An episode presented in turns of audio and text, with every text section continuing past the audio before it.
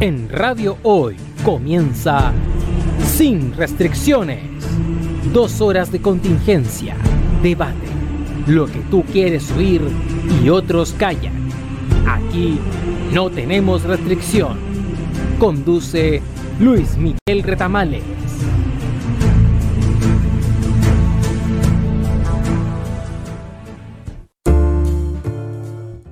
Muy buenas tardes.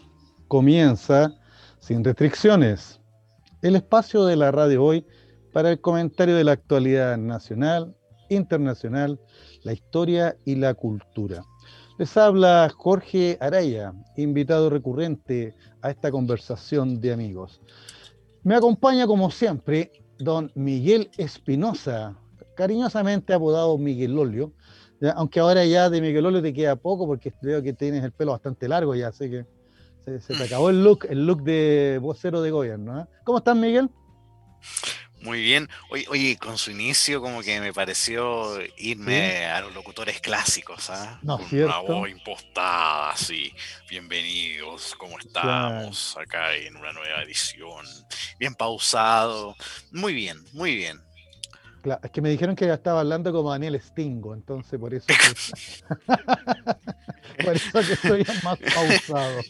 Claro, no, no tan Nada hacía presagiar que iba a hablar así. un maestro, eh, un recuerdo para, el maestro de- del misterio en la televisión chilena. Sí, Oiga, don Miguel, eh, muchas gracias por colocarnos al aire. Estamos a la espera de la llegada de el conductor habitual de este espacio, don Luis Miguel Retamales, ya Ujú. que debe Y estar ahora no puede reclamar. Ahora no haciendo- puede reclamar que se vuelto tarde. no para nada, debe estar haciendo más grande a Chile en estos minutos, ya es decir, trabajando y por ende ya, ya, se, ya se conectará con nosotros. Le aprovechamos de mandar también un cariñoso saludo a nuestra amiga Lili, ya que está con ya con, con un permiso, ¿no es cierto? Una licencia ahí, ¿no es cierto? Ya eh, para dedicarse a, a- a- a actividades eh, personales propias. ¿ya? Y por supuesto, sí, está invitada cuando ella quiera reintegrarse a esta conversación. Igual que ustedes, amigos míos, amigos auditores, amigos televidentes. ¿Por qué digo televidentes? Porque ustedes saben que aparte de la señal en que estamos, que es ya eh, radiohoy.cl, ¿eh? nos encontramos también por Sapin TV, en la señal 131 por Sapin TV, en donde usted puede, ya, eh, si es masoquista, vernos durante un rato, ¿no es cierto? y escucharnos y comentar también si quiere, porque ¿a dónde pueden escribirnos si quieren comentar algo, don Miguel? Al teléfono WhatsApp, el más 569 8728 9606. Ahí nos puede escribir. Nos puede mandar un audio incluso si quiere. Exacto, ahí va a pasar el filtro nomás de, de- de- de- de la censura de, los buena, de la buena educación en los modales, pues. No esos saludos que mandan a, a lo- a los parientes por ahí, ¿no es cierto? Sí, como los parientes del muñeco que salían antes. Ya, una cosa así. No, no, hablando en serio. Bueno, eh, yo sé que, bueno, Miguel ya le llamó la atención, dijo, mira, el profesor ya, tiene frío. Y no es chiste. Efectivamente, por eso que estoy aquí con mi gorrito. Ya ustedes saben que pasada determinada edad, ya uno ya no se resfría por la nariz, pues, don Miguel, sino que se resfría por la calvicie. claro. Así que tú te Todos vamos para allá. Usted tiene su buena mata de pelo todavía, así que disfrútela. Aún. Aún. Pero yo creo que voy para allá. largo luego. para puro hacerme cola, no sé. No, no, no. colita en el pelo, digo, no, no, no, no es lo que están pensando ustedes. Pero fuera de broma, eh, fuera de broma, eh, también, también recordemos que ayer tuvimos un feriado. Estuvimos conversando con él la semana pasada, con Luis Miguel, ¿no es cierto? El feriado de que va a ser en realidad el 24, estoy mirando aquí mi calendario, 24 de junio. ¿Por qué el 24 de junio? Porque como lo contamos la semana pasada, ya eh, se aprobó el Día Nacional de los Pueblos Indígenas como feriado ahora. El día ya existía, ya el día de, de hecho lo comentamos hace muchos años atrás con don Luis Miguel, cuando tú, tú, todavía ni nacías, pues hombre, Ah, no. Fue el 2017 nomás. El 2017 ah, estuvimos comentando, me acuerdo, con don Luis Miguel, eh, el Huetripantu, ¿ya? La, ¿ya? y contamos toda la, historia y, y- y las actividades, ya contamos cosas como, por ejemplo, esto de que se hace una gran comida, que comparte toda la familia, que a la medianoche van hasta un estero y se bañan para que el río arrastre todo lo, lo, viejo y se lo lleve, ¿no es cierto? Ya eh, al otro día los niños con varillas golpean los árboles para que suba la savia, para que despierte la naturaleza. ¿Ya? Y, hay juegos y otras ceremonias. Incluso comentamos que, es bien bonita esta ceremonia porque e, ese día ¿ya? Eh, aprovechan también de, de darle las orejas a las niñitas para ponerle aros, ¿ya? Y, y, también de ponerle nombre a, los niños. Mira, una ceremonia de lo más entretenida lo comentamos tiempo atrás. Ahora, ¿cuál es la novedad? La novedad es que este Día de los Pueblos Indígenas, que se conmemora en Chile cada 24 de junio, ya ahora va a ser un feriado nacional. Lo comentamos la semana pasada de que originalmente iba a ser un feriado por otro. Iba a ser entonces el 24 de junio, Día de los Pueblos Originarios, ¿ya? y se iba a reemplazar el 12 de octubre, Día del Encuentro de Dos Mundos, así se llama en Chile. ¿Ah? Desde, el quinto centenario que adoptó esa denominación. Eh, cuando yo era, pequeño se hablaba del Día de la Raza, ¿ya? y en realidad era una fiesta más bien española, ¿ya? una fiesta de vínculos con, con, la, madre patria ¿ya? y con la civilización europea. ¿ya? Eh, así que, pero como ha ido, fue adquiriendo con los años una connotación tremendamente negativa, ¿ya? ya se nos olvidaron los lazos de, ya de, amor por la madre patria. Yo recuerdo haber visto en Plaza de Armas, Miguel, de repente espectáculos de bailes sevillanos, flamencos, ya, muy bonito, muy entretenido. Eh, estaba también el Instituto Cultural ahí en Providencia, de, Cultura Hispánica, donde también hacían charlas, eh, eh, ahora no sé en qué lugar están, se cambiaron de Providencia. Pero recuerdo que, que, tenía cierta connotación, había cierta cercanía ya con, con España.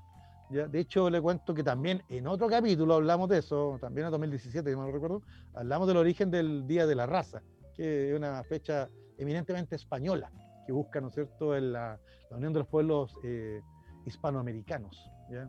O sea, pero no fructificó eso, la eliminación, digo yo, de la fecha esta de, del Día de la Raza, de Encuentro de dos Mundos, como quiera denominarse, el 12 de octubre, ¿ya? Eh, lo cual me parece bien, ¿eh? porque yo siempre digo la historia es nuestra, pero en este caso la historia de don Miguel y nuestros amigos auditores y televidentes, la historia no, no, la construye un grupo, ¿ya? Eh, y, eliminando a otro, sino que la historia se, construye entre todos. Y esta historia de, de, de, América Latina ¿ya? Eh, tiene de dulce y de agraz, pero, pero evidentemente somos una cultura mestiza, somos un crisol, una, una mixtura, ¿no es cierto? Una, una mezcolanza ya de no, no, solo racial, lingüística, sino que cultural en toda su mayor amplitud que tenga ese concepto. Así que no me parecía que eliminaran el 12 de octubre, no se eliminó, ahí estuvo el veto presidencial, se mantiene el 12 de octubre como día de encuentro de dos mundos, en este caso América y Europa, ¿ya? y mm, pero sí tenemos ahora este día de, los pueblos originarios. Ahora igual trajo harta cola, pues, don Miguel, esta historia, pues, porque ayer estuvimos de feriado. ¿Por qué? Porque es el 24. Pero para evitar el sanguchito del viernes, se corrió a este lunes, al lunes 21 de junio. Y se dio entonces la paradoja de que tuvimos este feriado ayer lunes y vamos a tener otro feriado el próximo lunes ya por San Pedro y San Pablo, porque se, se aproxima al, lunes para evitar estos, estos, estos sándwiches que habían antes, este día intermedio, que quedaba, ¿no cierto?, casado entre dos feriados o entre dos días, digamos, festivos. Entonces, para evitar eso, se, se, traslada al lunes más cercano, lo cual me parece muy bien. ¿ya? Así tener un fin de semana de tres días, sin ningún problema, sin, sin cortar la semana nada. ¿ya?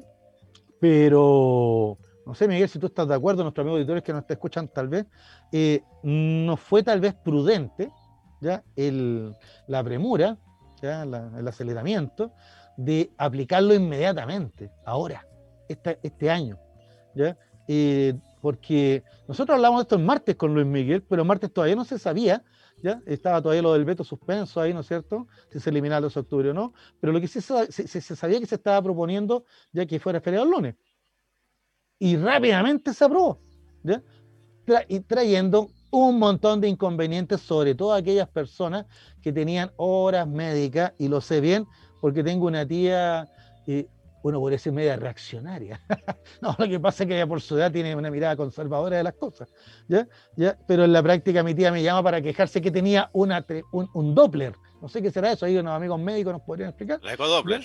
¿Ya? Una ecodoppler, claro, y para el lunes. Y adivina, ¿ya? Hizo todos los de canuta y se cayó la hora. Mm. Entonces, es una señora que en sus años y que llevaba varios meses esperando este, este examen. Ahora, en el caso de, mi tía, que de verdad, no, no, inventé esta tía, realmente existe esta tía, ¿ya? Eh, le mando muchos cariños si nos está escuchando, no creo porque encuentro que somos muy rogelios con nuestras cosas, Pero, pero fuera de broma, ya, eh, cariños tía, eh, el caso de ella probablemente se replicó en muchas personas y lo podemos ver en varias noticias el mismo día lunes. ¿ya? Otros que fueron muy damnificados por el feriado acelerado, la gente del comercio, ¿ah? que ellos están tratando de recuperarse de entre cuarentena y cuarentena, y de repente les cae este, este feriado. Eh, este día lunes eh, eh, feriado. yo, no yo no estoy en contra del feriado, al contrario, lo comentaba la semana pasada, me parece fantástico. Que, tengamos feriados que, nos recuerden nuestra historia, nuestras raíces, nuestra cultura. Yo leí patrimonio la semana pasada, ¿ya? pero yo creo que hay que ser prudente. ¿Ya? O sea, como nadie, como ningún parlamentario pensó ya en esos dos detalles nomás, horas médicas y comercio. Porque no voy a mencionar el tema escolar, porque el tema escolar hace rato que está, ¿no es cierto?, en un limbo. Online, está online. Claro, está todo online, o sea, así que los feriados ya casi no tienen sentido online, porque, mira, suspender una clase de una hora porque es feriado es casi ridículo. ¿Te fijas? O sea, el tema del feriado era porque, por, el desplazamiento. Ya, pero si tengo una hora, una, una hora de clases con mi profesor, un día feriado, tomo la hora de clase, o sea, si, es una hora, ¿no? 60 minutos, no voy a morir por ese feriado. ¿Te fijas? Así que yo encuentro que la, el feriado está espectacular, pero la oportunidad de aplicarlo fue poco pensada o falta de criterio, por no decir otra expresión más fea, ¿no es cierto? Eh, eso es mi, en mi humilde opinión. Es verdad que a mí no me afectó nada el feriado. ¿Te afectó el feriado a ti, eh, Miguel? ¿Estuviste que trabajar el no, lunes? no, no tuve que trabajar el lunes, de hecho. Ah, ya, o sea, pusiste play nomás y se reprodujo todo. sí, sí, se dejó radio sonando solamente. Claro, y piloto automático, piloto automático. Mira tú, entonces, mira, yo, yo, simplemente hago la salvedad porque salió en las noticias, se comentó, mi tía me llamó especialmente para reclamar, ¿no es cierto?, contra estos indios, pues que imagínense, ah, como no nos quitan un día de trabajo.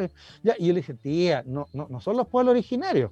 ¿Ya? Si esto fue un desacierto de los parlamentarios, y yo creo que fue un desacierto, ¿ya? Porque, mm, no sé, si tú me preguntas a mí, me hubieran dicho, ya, aprobado el día feriado, perfecto, aprobado el día feriado. ¿Cuándo se aplica? El próximo año, pues, si está encima, pues. Si esto, estamos, estábamos a, días, ni siquiera una semana, sino a días, a horas. Entonces, bueno, en la práctica, bueno, vámonos a lo importante. Lo importante es este reconocimiento. Y esto nos habla también Miguel y amigos auditores de cómo cambia la, cómo va cambiando la percepción de las cosas. ¿eh? Porque yo te, lo he firmado, Miguel, hace 30 años atrás. Sí, tal vez más. Eh, un día feriado para los pueblos indígenas, ni siquiera nos imaginábamos eso. Ni siquiera lo imaginábamos.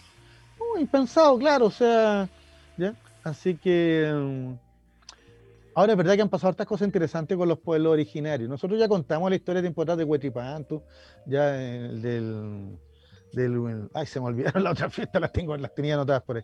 ¿ya? Eh, Inti Raimi, esa era la Inti Raimi, ¿ya? O la de, o la de también de, de solsticio de invierno de, Isla de Pascua, que tiene un nombre bastante largo, sé que no lo voy a señalar ahora, ¿ya? Porque no me acuerdo efectivamente cómo, cuál es.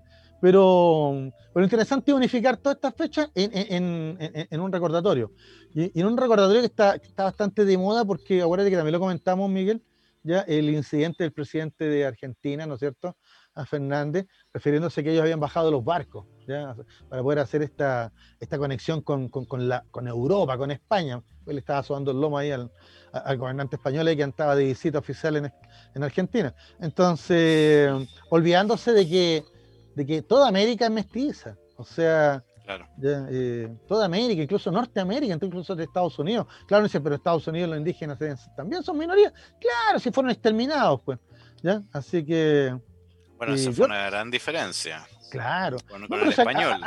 el español, dentro de todo, igual buscó evangelizar al, al indígena de acá.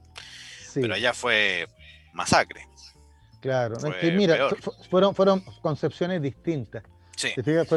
Y, y- y religiosamente hablando, ¿eh? porque nuestros amigos, anglo- nuestros amigos anglosajones, ya británicos, holandeses, llegaron a América del Norte, ya, y, y- en nombre de Cristo exterminaron a los indígenas, porque eran unos malditos, Claro. pues. ¿Te fijas? En nombre de Dios esclavizaron a los negros, pues, a los afrodescendientes.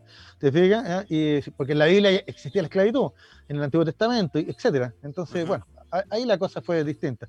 Acá también fue brutal, violenta, eh, pero claro, pero se generó esta amalgama. Eh, no vamos a entrar en detalle, pero podemos decir simplemente que la- el porcentaje de españoles que llegó a América al principio, en el siglo XVI, durante la conquista, era en su mayoría varones. Mm. Tomemos el ejemplo de la expedición de Pedro Valdivia, Miguel. Don Pedro Valdivia eran 100 hombres aproximadamente, 100, Ujú. eh, 100 100 integrantes de la expedición, y solo había una mujer, que era Inés Suárez. ¿ya? Ujú. Así que ahí aprovechan de leer a la Inés del Alma Mía y de, de nuestra amiga Isabel Allende, ¿ya? Eh, porque está bastante entretenida y porque nuestra amiga Isabel Allende se basó en la crónica de Jerónimo de Vivar, pues, así que, bueno, si usted quiere leer la crónica, ¿ya? pero más entretenida la novela, te No más, roman- más- más romanticona. ¿Ya? Y ahí nosotros vemos que efectivamente eran puros varones, y como tú lo señalaste muy bien, Miguel, los varones así no tuvieron ningún empacho, estos españoles de, ya de, de amancebar a las indígenas, y cuando digo amancebar fue que no se casaron con ellas, a menos que fueran princesas. ¿Ya? como por ejemplo el caso del Inca Garcilaso, del cual hablamos en otro programa, el año años atrás también, un par de años atrás, ya para un día del libro, donde contamos la historia del Inca Garcilaso de la Vega, que su padre era un noble español y se casó con una princesa incásica. Ya, ahora es verdad que se casó porque así heredaba todas las tierras de esta familia incásica. pues. Obvio- Era bien práctico el cuento, ¿no? obviamente, obviamente. Claro, y el Inca ya pasa su infancia en el Perú y después lo envían jovencito a, a- a España y ahí se dedica, ¿no es cierto?, a ser un cronista, a ser un gran escritor. ¿ya? Pero siempre lo miraban en menos, porque era mestizo. Por eso, cuando lo presentaban era el Inca Garcilaso, o sea, no era, no era un español cualquiera, era, era un mestizo. Entonces, ahí está algo que todavía existe hasta el día de hoy, eh, querido Miguel, desgraciadamente, ¿eh? que la gente no se da cuenta en este país, pero somos racistas, somos clasistas, somos xenófobos. ¿ya? Pero nuestro racismo es- es referido a la pigmentación, al color de la piel. Porque ahora están todos locos con el goleador de Chile. Goleador le puse yo, metí un puro gol, no, pero ya le pusimos goleador. Ya el Brereton, ¿no es cierto? El Big Ben. El Big Ben, claro, están, están todos fascinados, ¿ya? porque es, es- es de- el papá es inglés y, y este cabro es blanquito, po, ¿ya? Pero Maripán es malo, es malo para la pelota, ah, dijo el chino Río, es malo. Entonces, fíjate que en comentarios tan tontos como estos comentarios futboleros que yo los tomo con humor, vemos el seco racista que, de- que tenemos, ya porque Maripán, no sé si es bueno o malo para la pelota, yo nunca, no soy muy técnico porque yo tampoco soy muy ducho en eso, ya. O sea, si, si, si analizamos bien el juego de Maripán, tiene buen porte, Eh, es alto, claro. tiene buena salida, tiene buena salida también, también dominando balón. El problema que le veo yo a Maripán, hablando netamente de fútbol, ¿ah? encuentro que es un poco lento. Es como lo único que a lo mejor le podría reprochar. como todos los futbolistas chilenos. ¿Qué quiere que le diga? O sea, yo, yo- yo Sí. hace- tengo hartos años más que tú viendo fútbol y nunca he visto jugadores eh, rápidos, así, con chispa. Tal vez Carlos Caselli, el rey de metro cuadrado. Mm, Lo, lo que pasa es que los jugadores de ahora chilenos, hay algunos rápidos, pero encuentro yo, bueno, aquí No, nos vamos a ir poco-. Mm. Aquí nos vamos a ir un poco al, al sector fútbol de, de, de sin restricciones, pero por ejemplo, Jan Meneses, que es el, el delantero puntero de, de ahora. Yo, yo, yo debatía o comentaba con mi papá el otro día que jugó Chile con Uruguay, que para mí Jan Meneses no, no corre bien, o sea, es rápido, pero no, no sabe correr, no sabe aprovechar, creo yo, su velocidad Es muy porque- posible. Corre para el lado, creo yo, o, o- o a lo mejor se complica solo, debería correr más adelante, creo yo. Percepción mía, o sea, si una persona quiere debatir conmigo, bienvenido sea. Puede escribir a más 569 Exactamente. 8728 Puede escribir a 9606. Sin restricciones, el espacio del deporte. Exactamente, exactamente. No, estamos bueno, pero Estamos por lo menos así lo veo yo. Lo de Maripán salió, yo te digo, en, en términos de que, hablando de, de este Día de los Pueblos Originarios, ya Chile se hace leso, ¿no? Mi papá siempre me decía que los, que los chilenos no éramos racistas porque no habían negros. Y lo decía con sorna, o sea, con, con maldad, refiriéndose que acá en Chile, eh, claro, como, como no, no- no- no- no se veía, digamos, la fuerte, fuerte presencia de afrodescendientes o de otros grupos étnicos, ya los chilenos siempre Mm, No, nos, ya, nos- ya, nos creemos muy hablando, en serio, hablando en serio, tenía razón, ¿ah? aunque lo haya dicho con ironía. Yo me acuerdo yo, yo creo que tiene razón en esos años los pocos eh, gente de color que se veía en Chile eran futbolistas brasileños, como Limiña, en, me acuerdo Coquimbo Unido, el mismo Vasconcelos en Colo Colo, ¿ya? y, Emerson también jugó Claro, o, o, basquetbolistas norteamericanos, que eran, eran banca en Estados Unidos y acá en Chile eran estrellas. titular indiscutido, jugando por la Católica, por Deportes Temuco, por lo que fuera. ¿Te Entonces, pero, pero el tema es el siguiente, entonces yo creo que por ahí he escuchado comentarios medio negativos de que, oye, pero qué tanto, que pueblo original ni que otro tanto. No, está bien, está bien, porque a través de, a través de, nuestra historia, ya tenemos que reconocer ya que, que, no somos, no somos, no vivimos en una isla, no somos Robinson Crusoe, ya, sino que vivimos en, este territorio que, que tiene una identidad plurinacional, no hay que decirlo. O sea, los mapuches nunca han sido chilenos aunque hayan sido incorporados, etc. Y los, aymaras nunca han sido peruanos, bolivianos, chilenos tampoco. ¿Te fijas? Entonces es importante este reconocimiento. Y hablando de reconocimiento a los pueblos originarios, llegó el cacique, llegó el. llegó el CONA, llegó nuestro, nuestro aquí. Mari Mari, Mari Mari, ¿cómo estamos? Mari Mari dijo el otro anoche. Tienes toda Oiga, razón. Que yo sería Mari Mari, pero usted es el gran Cochehuanca. Pero por supuesto, pero a Miguel le conté el tiro a la firme, pues yo soy como los candidatos. Yo soy así como, como decía, ¿no es cierto?, deporte de anoche. Yo, yo soy frontal, yo cuento la firme. No me puse esto por el, pueblo, el Día de los Pueblos Originarios. De hecho, tiene renos, no tiene guanaco. ¿ya? Pero lo hice por el frío, porque usted sabe que, a diferencia de su, de su ancestro indígena, don Luis Miguel, ya a mí me queda poco pelo, pues. Entonces no, puedo arriesgarme a que se me resfríen las, las, ideas, pues, el pensamiento. La canción suya es como un lamento, lamento boliviano. claro, no, pero fuera de broma, mira, nos sirvió el gorrito para, para meter el tema, comentarlo, ya acerca de esto de los pueblos originarios. Pero. Mm, qué interesante. qué interesante. Pero también, fíjese, hablando de los pueblos originarios, ellos son, tienen presencia en la Convención Constitucional, pues, ¿no es cierto? En la constituyente. Y, había un tema en la constituyente que referió a la primera sesión, y que estaba, eso estaba stand-by ahí. ¿ya? ¿Quién la va a inaugurar? ¿El presidente? ¿El presidente de, la presidenta del Senado? ¿El presidente de la Cámara de Diputados? ¿El presidente de la Corte Suprema? ¿El presidente de la Coca-Cola? ¿Quién va a estar ahí, no es cierto? ¿Quién va a inaugurar eh, esta sesión? Ya lo tengo, ya lo encontré. ¿Quién va a ser? Rosca Pumpa. Está, listo, claro, si uno hace la pega. Ya, oficiará de anfitriona la secretaria relatora del Tricel, Carmen Gloria Valladares. Ah, muy bien.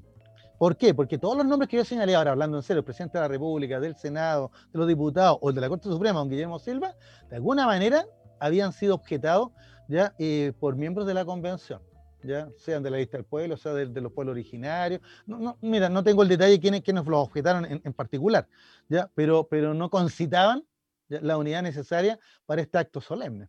Y, para evitarnos rotería ese día, ¿qué quiere que le digan? ¿Y sabes qué, Jorge? Dime si estoy equivocado en mi punto de vista. Probablemente sea que este no es un poder del Estado. Exactamente. Es un ente autónomo.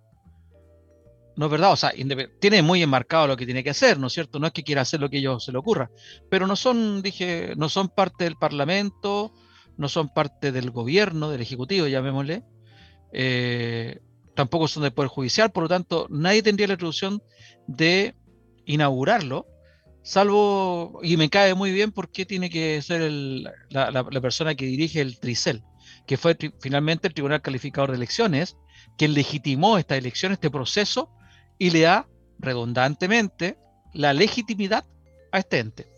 Exacto. ¿Qué va a hacer esta Carmen Gloria? Mira, aquí dice, ya el rol de ella será una, eh, una vez abierta la primera sesión, la secretaria relatora del Tricel dará lectura al acta de proclamación de la elección de los 155 convencionales constituyentes, que fueron elegidos en los comicios del 15 y 16 de mayo, los que en la ocasión serán investidos para cumplir su mandato de redactar y aprobar una nueva constitución. Ojo con ese último, ¿eh? ya está clarísimo ahí, o sea, eso es el mandato, redactar y aprobar una nueva constitución. ¿Por qué haces esa mención, Jorge? Porque el presidente Piñera, ¿usted no lo escuchó el presidente Piñera por ahí? Salió, por supuesto, a Flore, perdón, Florito iba a decir yo, salió, ¿no es cierto?, nuevamente a, a, señalarle qué va a ser la, la, constituyente. O sea, esto, lo, esto es lo que tienen que hacer, así que no anden pidiendo ni esto ni lo otro. ¿Se la semana pasada cuando hablábamos de, de las seis exigencias de, de la vocería del pueblo? Sí.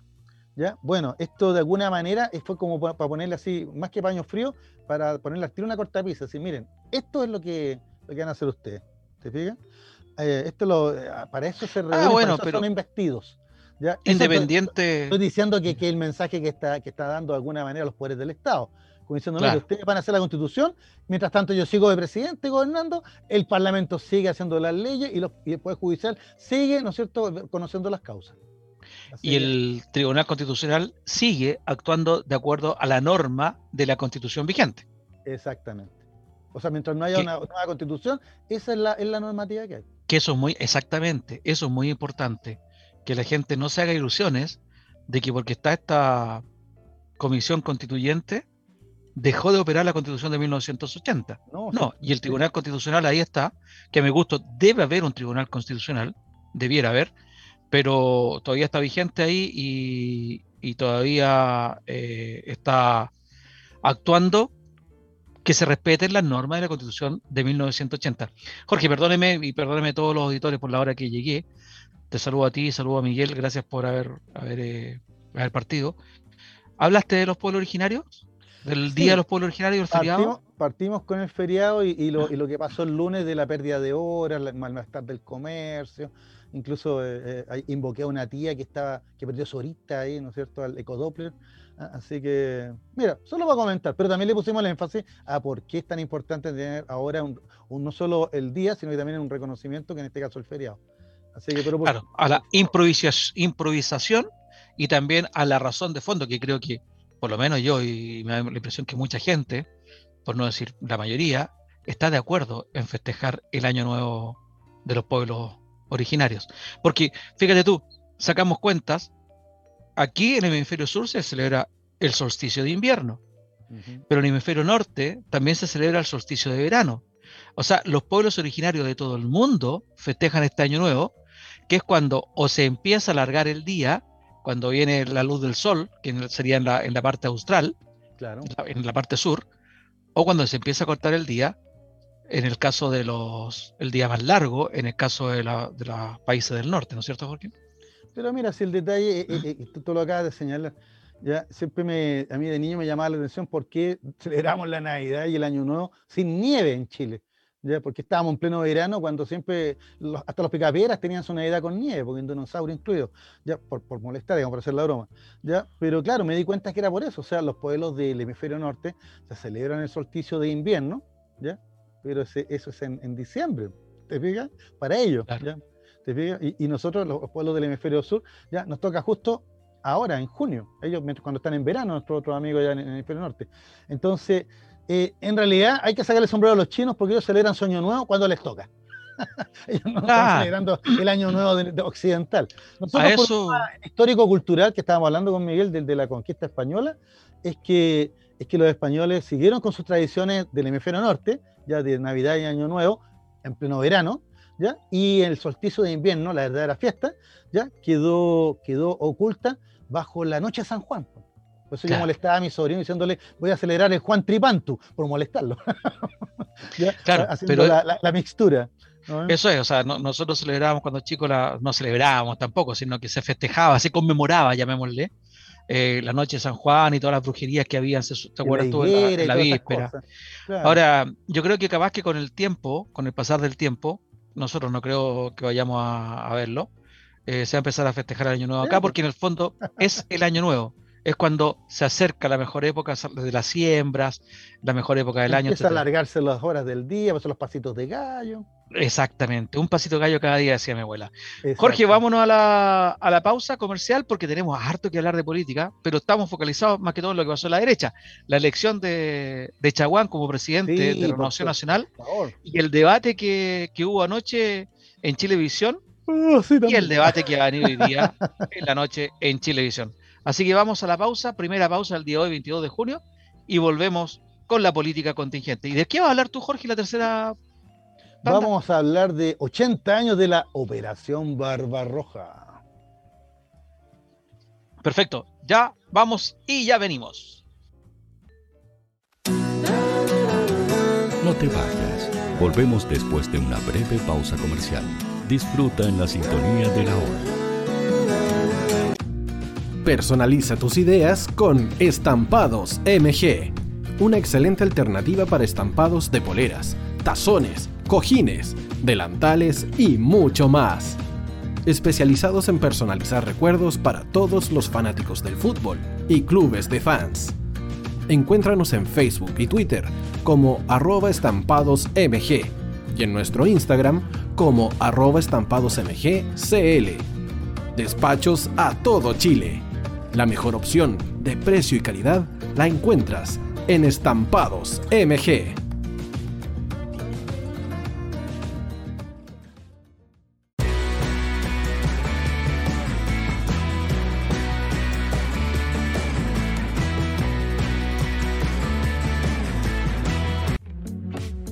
Estudio Jurídico Global Use. Abogados especialistas en derecho de familia, civil y laboral. Las deudas te agobian. Global Use te ofrece diferentes mecanismos jurídicos para tu defensa y tranquilidad.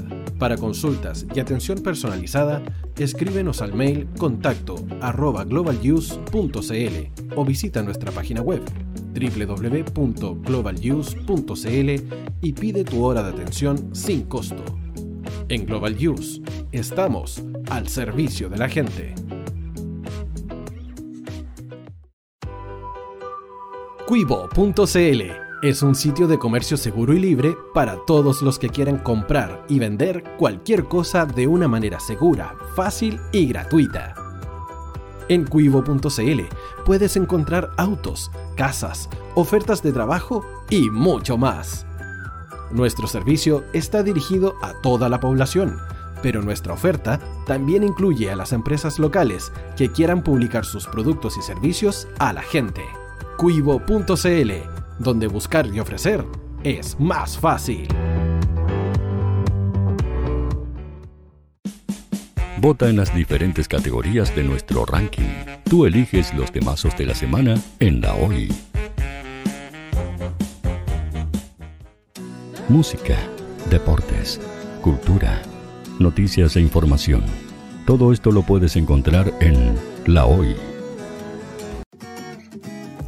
¿Tu empleador no cumple con sus obligaciones? ¿Sufres de acoso laboral? ¿Quieres autodespedirte? Con Defensa Trabajador de Global Use puedes defenderte.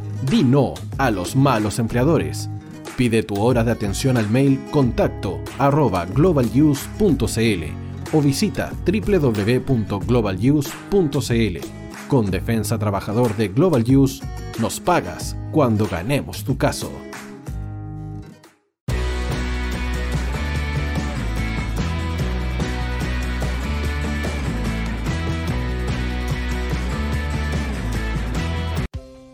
Tú, que nos escuchas todos los días, ¿sabes por qué somos la radio oficial de la fanaticada mundial?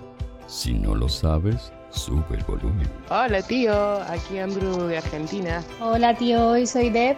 Saludos desde España. Radio Hoy es mi radio. Hola, mi nombre es Eric y los estoy escuchando desde La Habana, Cuba. Hola tío, hoy es un placer estar escuchando a Najo. Os mando un saludo desde Brasil, o como decimos por aquí, un abrazo muy fuerte. Hola tío, soy Ángela y soy de Puerto Rico. Hola tío, aquí una peruana desde Italia, en sintonía de la radio de la fanaticada mundial con Radio Hoy y el tío Hoy, por supuesto. Hola tío, hoy soy Alexa de México, tengo 8 años. Hola tío, ¿cómo estás? Te saluda Mónica Osuna desde Paraguay. Hello tío hoy. We're streaming from the United States and we thank you for doing this special stream. La radio hoy soy Laxane y los escucho desde Nicaragua. Hola tío, soy Majo de Bolivia. Hola Radio Hoy Chile, muchos saludos desde Honduras. Hola tío, te saluda Eric desde Ecuador. Hola, soy Mabel de Buenos Aires. Radio Hoy te escucha. Hola, buenas tardes. Saludos desde Venezuela. Hola Radio Hoy, les saluda Germayori Mancía desde Guatemala. Hola amigos de Radio Hoy. Tío Hoy, tío Hoy, tío Hoy. Para Chile, América y el mundo, Radio Hoy. La radio oficial de la fanaticada mundial. El área deportiva de la Hoy está todos los fines de semana reporteando, transmitiendo y llevándote la emoción del fútbol. Hoy Deportes, con el fútbol nacional e internacional, campeonato chileno, primera B y fútbol femenino. Sintonízanos sábados y domingos por www.hoydeportes.cl y todas nuestras redes sociales. Porque somos la, la pasión que, que desborda sus sentidos.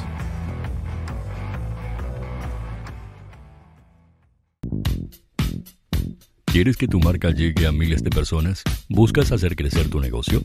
Envíanos un mail a radio@radiohoy.cl y sé parte de nuestra parrilla programática. Únete al equipo de auspiciadores de la Hoy. Los fans de Chile y el mundo nos prefieren. ¿Y tú qué esperas para seguirnos? Síguenos en Twitter como arroba Radio Facebook La Radio Hoy, Instagram arroba Radio porque somos la radio oficial de la fanaticada mundial. Radio Hoy es una empresa Hoy Comunicaciones. Visítanos en www.hoycomunicaciones.cl.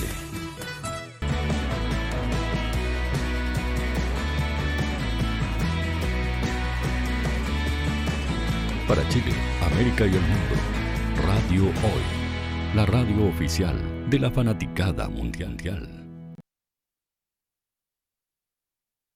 Y a jugar. Siendo las 18 horas con 37 minutos, estamos de vuelta en el Sin Restricciones del día 22 de junio del 2021.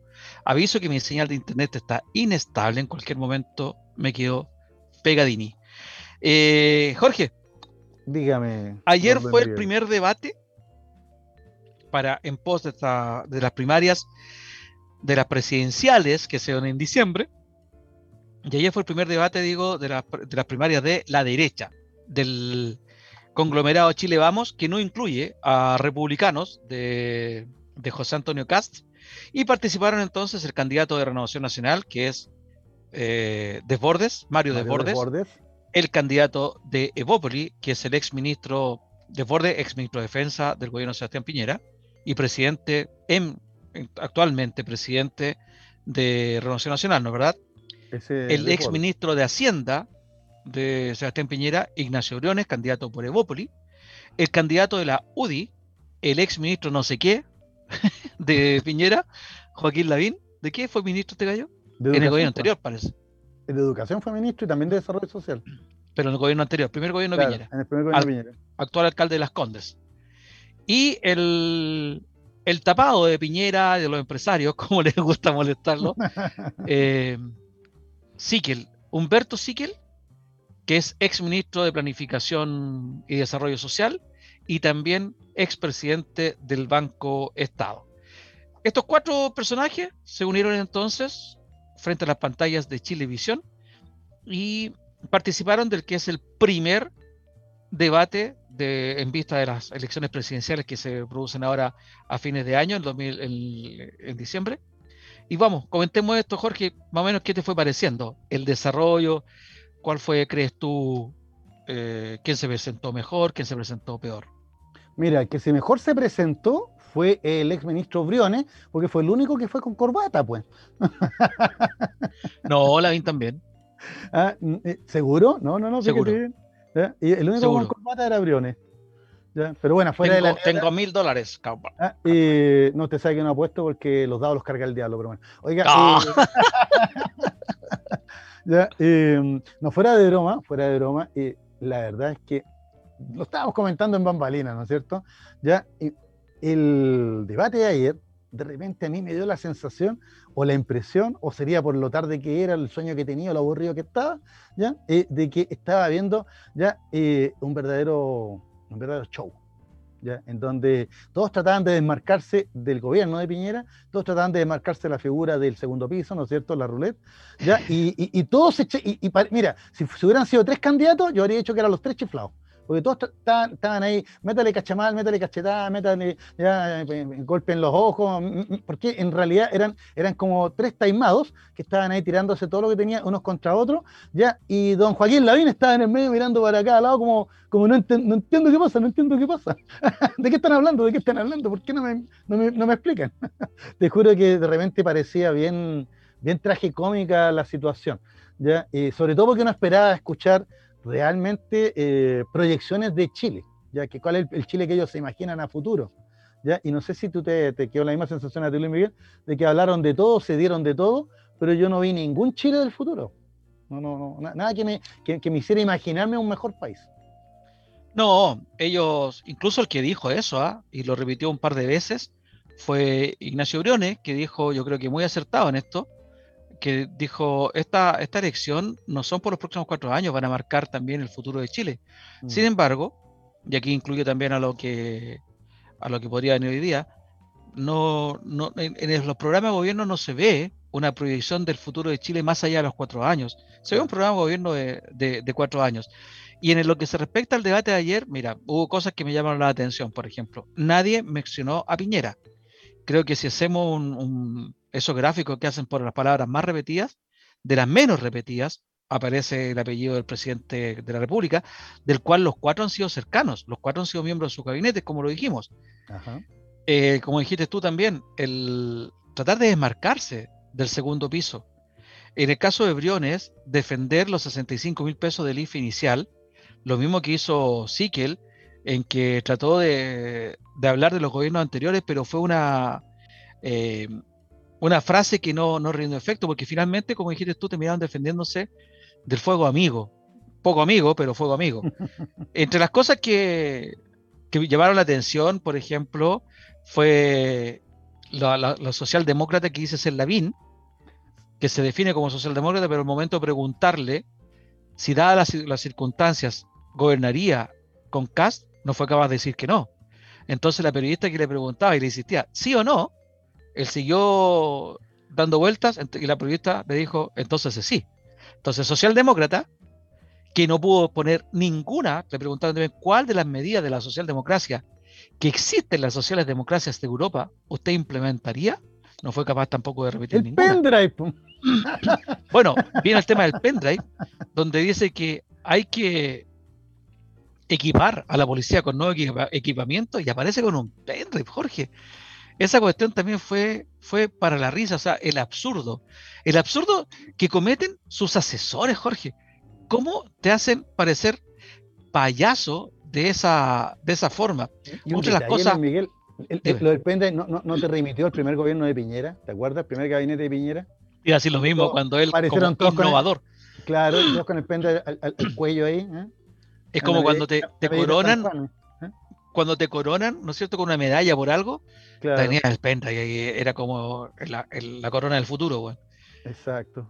Mira, otra cuestión que, me reí mucho fue que Sikel le enrostraron que había partido en la democracia cristiana, militante, después en ciudadano y poco a poco se fue a la derecha. No, no, no él dijo que él estaba en una posición y que ha sido la derecha la que se acercó a él. Exactamente, o sea, él estaba parado en la esquina y, la Tierra dio un giro de 24 horas completo.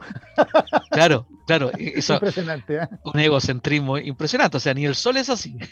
Exacto, o sea, eh, mira, él rompió con todas las leyes de la física. ¿sí? El, que, el que rompió con, la armonía fue Desborde. ¿eh?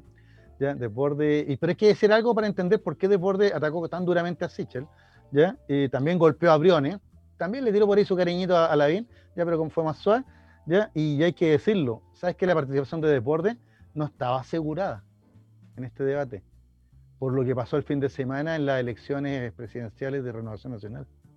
Sí, bueno, yo creo, pero ayer por lo menos. Mira, te conté a nuestros amigos auditores que en las elecciones del fin de semana votaron los militantes de Renovación Nacional votaron y eligieron presidente al senador Chaguán, ¿ya? Con el 52 y algo, una cosa así, 53. Y Deportes quedó con un 47, nada despreciable, nada despreciable, ¿ya? Pero, pero daba la sensación de que un sector de Chaguán querían que Deportes inmediatamente ese domingo en la tarde, ¿ya? Ese, el domingo se bajara. Dije, ya, ya, no es el candidato de Renovación Nacional, ¿ya? y que quedara la libertad de acción para apoyar a los independientes, o sea, así, el del patito, ¿no es cierto? ¿Ya? sin embargo, Chaguán se la jugó por brindarle todo su apoyo. Lo vimos ahí, lo abrazó incluso. Somos amigos, dijo, somos amigos, nos conocemos de años. Sin embargo, en el día del debate llegó de borde solo y el presidente de su colectividad no apareció. Y se disculpó porque tenía problemas familiares. Sí, se disculpó porque tenía problemas familiares, pero creo que los gestos, esos gestos que tú dijiste, eh, es muy válido. Eh, primero porque ordenó a su a su a sus líderes, Chaguán, y le hizo el gesto de, amistad, esa amistad que es media, media forzada, como la que sea en política, pero creo que es, muy semejante a lo que ha pasado en el, sector de Frente Amplio también, en que, por ejemplo, la gente de apoyaron a Karina Oliva, algunos, han apoyado a, a Boric, otros, etcétera. Fíjate tú que yo creo que eso descomprimió el ambiente en Renovación Nacional, y finalmente, como hijo de Bordes, y Chaguar lo insinuó, el candidato de la de Renovación Nacional sigue siendo él, de Bordes, y, hay una cuestión muy importante que también lo dijo de Bordes anoche votaron solamente 10.000 personas mm. militantes de la de Renovación Nacional. Es decir, se puede lograr revertir esto en, en, las elecciones de la derecha. Tengamos en cuenta que de todos los que están ahí, a juicio de muchos analistas, el más moderado, el más de centro, es de Bordes. y ya sabemos. la derecha social, pues. ¿eh? Y ya sabemos, Jorge, que en Chile los extremos no ganan. Y aquí hay un péndulo muy fuerte que lo regula la democracia cristiana. Los últimos presidentes que han salido elegidos han contado con el apoyo de la democracia cristiana. esa, teleserie, esa teleserie dejémosla afuera por mientras. ¿ya? Quedémonos con la teleserie de la derecha nomás. Bueno, bueno. Claro, porque, porque, la, democracia cristiana eh, hay unos pasitos por ahí, pero todavía, todavía no, nuestra amiga que corre por fuera no, no se ha definido. Dicen que está esperando después del 18 de julio. ¿Y por qué después del 18, Jorge? Ya para, para, porque el 18 de julio quedaría, ya quedarían listos quién es el candidato a la derecha y quién es el candidato a la izquierda. Ah, después de Bien. Entonces, ahí, ahí recién entonces la, la centro izquierda, ya, eh, que hace rato está viendo la definición, tendría su definición porque ellos no pueden inscribir primaria ya, o sea, todo esto es por, fuera. ¿Te fijas? Pero bien dijiste, sigamos con lo de ayer. Exacto, sigamos con deporte, sigamos con, ya tú dices, e, el, el más, el más derecha social y anoche lo ratificó. Pero yo, pero de borde yo insisto, venía, venía dolido, venía golpeado, venía con esa sensación de que la mitad de, los que no votaron, los que votaron por Chaguán, no lo apoyan. ¿Te fijas? Y no estaban de acuerdo en que siga en, carrera. Pero él estaba ahí. Quizás eso lo hizo parecer también más moderado, ¿ah? más con el freno mano. Porque él, el primero que apuntó fue a Sikel, y se notó que apuntó a Sikel. Yo pensé que la disputa debía estar entre Sikel y, y Desbordes, pero después Sikel se fue con Briones, entonces finalmente estaban peleando entre ellos tres. No vi a Desbordes contra Briones ni, ni Briones contra Desbordes, por lo menos la parte que yo vi, no lo vi. Eran todos contra Sigue, o Sigue contra todos. Y como bien dijiste tú, Lavín, ahí Lavín tratando de hacer algo. Yo creo que, a mi juicio, el que Lavín pasó sin pena ni gloria, absolutamente, creo que más, ya la más de lo mismo, no, más Lavín de siempre más de lo mismo, lleno de contradicciones, lleno de populismo, lleno de ecosismo, que al final, finalmente, como bien dijiste tú, ni siquiera hablan de un país de futuro, si también de un gobierno de cuatro años es poco lo que dice. En el caso de, de Briones, ni fu ni fa, lo encontré yo, muy insípido, muy repetir la misma receta neoliberal, que cuál es el crecimiento, eh, solamente con crecimiento se puede, se puede lograr eh, tener más dinero y no es el momento, concordaban con Lavín también, no es el momento de aumentar los, los tributos, los impuestos, y nunca es el momento de aumentar los impuestos, porque después cuando el país está bien, y lo hemos visto en los últimos 30, 35 años, cuando el país está bien, está tan bien el país, entonces ¿para qué vamos a recuperar los impuestos? el tema es que tampoco estos tipos se preocupan, como tienen una ideología tan, tan marcada, de no hacer crecer el Estado, no se preocupan de ampliar la gama fiscalizadora de impuestos internos y por eso la ilusión de impuestos es tan grande en este país. Así hablaba muy claro eh, Briones cuando se refirió a los grupos de interés. De soslayo habló de los grupos de interés empresariales. Eso creo que es importante que alguien de la izquierda o de la centro izquierda lo tome y se lo cobre cuando eh, se hable eh, de trato en el Parlamento. Aurelio, eh, Humberto Siquel, para mí, ¿cómo lo vi? Lo vi como defendiéndose como gato con cuatro patas, el más débil del punto de vista ideológico, el más débil del punto de vista pragmático y también del punto de vista político. Eh, se le notaba la poca preparación y también lo, no quiero decir lo mentiroso, pero se notaba que, que lo que va a hacer no es tan, no tan cierto y que no tiene, en mi caso, lo vi como que no tiene las espaldas para ser presidente. Y me quedo con Desbordes, que Desbordes será porque como lo vi con el freno de mano, lo vi como te dije, muy conservador, muy cuidadoso. Eh, creo que fue el más que más concordancia hizo con lo que, venía haciendo. Lo que dijo concordaba más con lo que venía haciendo a diferencia del resto, Jorge. Sí, mira, bueno, coincidimos con el caso de Briones, eh, tú dijiste insípido, en realidad casi irrelevante, y, era, y era caída de cajón que le iban a, lo iban a encarar por el tema de las ayudas sociales. Él era el ministro de Hacienda, él era el que disponía de la billetera fiscal, así que este era el momento de hacerlo responder. ¿ya? Él no salió nunca de su, de su paradigma, de su pragmatismo, de sus teoremas, ¿no es cierto? Nunca lo movieron de él. Yo creo que tal vez en ese sentido siempre fue sólido. O sea, no, tenía un paraguas. ¿Por qué no hizo esto? ¿Por qué no hizo lo otro? Él siempre tiene un, guarismo para, salir de ahí pero no, yo no di que ofreciera nada. O sea, ¿qué, le, ofrece a su sector de derecha y qué le ofrece al resto del país? No vi que, no me quedó claro. En el caso de, ya, sigamos ahí con Sichel, o Sichel, como le dices tú, ya, eh, y lo voy a decir lo que te comentaba entre medio. A mí me daba la impresión que cada vez que Sichel respondía le iba creciendo la nariz. Se le iba poniendo cada vez más larga y puntuda a los Pinocho, ¿no es cierto? En el sentido de que eh, el hombre cree que con los tatuajes del brazo, con decir que yo vengo de ahí, pues, del cerro, pues, ¿te fijas? Al ladito, eh, ya, eh, en la esquina de mi casa venden droga, pues, te fijas, en la esquina y, nadie hace nada, ¿te fijas? Entonces, pensando que con ese discurso, así como acercándose a los problemas de la gente, ya, puede ganar un electorado, porque el, porque el electorado de derecha que lo apoya es un sector empresarial y empresarial más o menos importante, ¿te fijas? Pero no sé cuántos votos puedan tener. Así que en la práctica, Sichel, yo creo que de los tres, tú lo señalaste muy bien, era el menos consistente. ¿ya? Era el menos consistente. Eh, incluso cuando miraba a Sichel me recordaba el patito del Banco Estado. ¿ya? Porque te acuerdas cuando éramos chicos nos regalaban esos patitos para, cuando uno se bañaba en la tina, unos patitos de goma. Ese era el patito que me recordaba Sichel, tratando de flotar, tratando de flotar, pero por dentro, hueco, vacío. O sea, ni un contenido, ni una doctrina, ni una ideología, nada. ¿Te fijas? Eh, y, también, eh, no sé quién empezó con el tema ¿ya? De, esto mm, de, los ataques uno a otro, pero en el debate no me di cuenta, pero fuera antes del debate, Sichel, a través de sus Twitter y, sus mensajes, ha ido golpeando y ido pegándole a, los candidatos de su mismo sector, pues, sobre todo, ¿no es cierto?, a Desborde.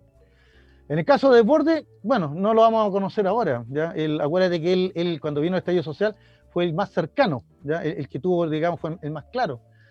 Y, y, Peñera lo cortó. ¿Cómo lo cortó? Llevándolo al ministerio.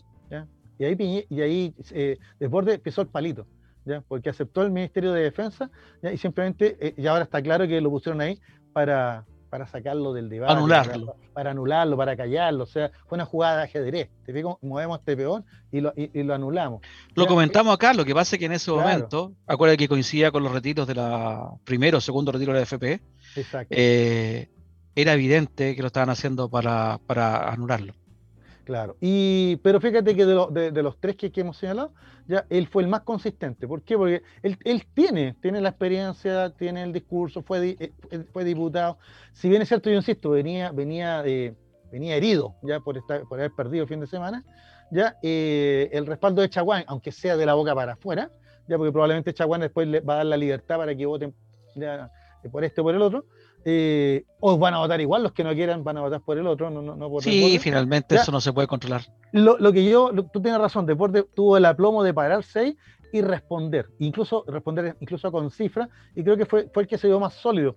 Eh, no sé si a ti te dio la misma impresión, eh, que, como, como que estos periodistas, al hacer las preguntas, no eran tan, eran incisivos, pero no eran así, no, no estaban atacando al candidato. ¿Por qué hago este comentario? Porque yo alcancé a ver el domingo la entrevista que le hizo Matías del Río y, la otra señorita que está ahora, que era el 13, ahora está en el 7, con Taza Santa, Santa María.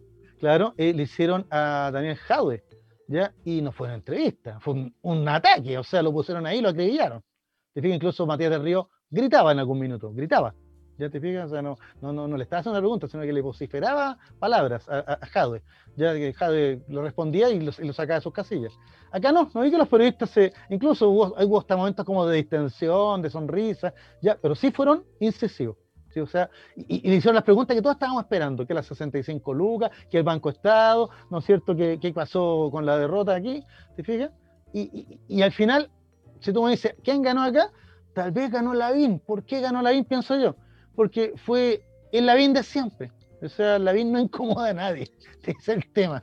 Ya, ya no, no representa ni siquiera una amenaza, ¿ya? y probablemente él se siente ya ganador, habló muchas veces de la segunda vuelta, la segunda vuelta, ¿ya? porque cuenta todavía con el respaldo y los votos de la UDI, que sigue siendo dentro de la derecha el partido más votado. Mira, interesante esa, esa apreciación. Cuando preguntaste quién empezó, eh, sí que le gusta decir, así como Karina Oliva, se quejaba de la nueva política, la vieja Ah, política, qué sé yo. Razón, sí. Así que le encanta decir que estas son prácticas de la vieja política. Claro. Y sin embargo, como eh, para, para, los ojos de, de Desbordes, el que sigue con la vieja política, con las calificaciones, es justamente Siquel. Yo creo que Siquel, eh, tú, tú lo, lo, definiste con la mejor palabra que, que, que, yo encuentro, que lo viste poco consistente, poco sólido, ¿no es cierto? Muy claro. liviano. Y creo que lo, lo, único que tiene él es, eh, es, defenderse y sacarse la careta. Él ya se notó que le incomoda que lo relacionen con el gobierno de Sebastián Piñera, con el segundo piso dirigido por la Roulette y con los uh -huh. empresarios. Eso le incomoda. Pero claramente, acuérdense ustedes, estimados auditores, y acuérdate tú, Jorge, en que este tipo aparece en las encuestas presidenciales por una encuesta inventada por una agencia de la cual es socio y que lo publicó un medio de comunicación del cual también es socio. Mira, pues, sea, Entonces, es todo un paquete de algodón. O sea, lo, es una, una candidatura de, que levantaron nomás, pues levantó un grupo, un grupo de amigos. Sí. Que la inventaron, exactamente. Claro, un grupo de amigos de, que. Se juntaron después de un asado y dijeron, oye, tenemos este, este candidato, este cabro, tiene buena Ahora, vista. No sé qué, qué, asado tan jocoso puede ser con Jorge Rasuri, con los empresarios de ese nivel, con Sebastián Piñera, con la Roulette, ¿cachai? Eh, ese tipo de amigotes fueron los que levantaron esta, inventaron esta candidatura. Oiga, pero, pero, perdóneme, don Miguel, perdóneme, usted está mencionando al, al presidente Piñera y a la Roulette, y yo estoy leyendo acá que desde el Ejecutivo surgieron fuertes críticas después del debate, ¿ya? Por las casi nulas menciones al presidente Sebastián Piñera y las constantes alusiones al peso del jefe del segundo piso, Cristian Larroulet. También molestó que no se refirieran eh, o no defendieran la ayuda social a las familias del gobierno. O sea, aquí estoy leyendo las críticas de la moneda. O sea, la moneda sintieron el dardo, sintieron en la bofetada, sintieron así como, oye, o sea, ni, nadie, todos renegan de, de, la moneda como si fuera el coronavirus. O sea, imagínate tú, es lo que lo hemos dicho aquí también. El legado de Piñera quedó reducido a menos que nada, cero. A nada. El, Nadie un, quiere un, su un legado. presidente que con su egocentrismo quería ser hasta un líder latinoamericano, rotundo fracaso en Cúcuta, rotundo fracaso en las relaciones internacionales, cero credibilidad a nivel internacional y ahora a nivel nacional absolutamente también muy poco apoyo, solamente los sectores más extremistas, diría de la derecha, y sus propios ex ministros tratan de sacarse la carga de haber estado trabajando con Sebastián Piñera. Realmente embargo, un, triste, un triste término para, para cualquier persona y triste término para una persona como Sebastián Piñera acostumbrado a ser un ganador. Sí, pero espérese, él no ha perdido todavía, porque estoy leyendo acá que el jefe, el secretario de Estado, dice acá, refiriendo, refiriéndose, ¿no es cierto?, al, al, al ministro de, uno de los ministros de Piñera, señala acá que una de las medidas de éxito de este gobierno será entregarle la banda presidencial a alguien de Chile Vamos. Bueno, o sea, vamos ellos, a ver... mismos se, ellos mismos se están pisando la cola. Nadie los mencionó anoche, pero el gobierno espera entregarle la banda a alguien de su propio sector. Eh, yo voy a ser súper franco, como nos, ya nos queda ni un minuto en este bloque, voy a ser súper franco. Yo miré a los cuatro y le mandé un WhatsApp a mi sobrino diciéndole, no veo que ninguno de estos cuatro pase a la segunda vuelta. No lo veo. Quizás, vamos a ver. Vamos entonces a la pausa y volvemos con el último bloque de don Jorge Araya.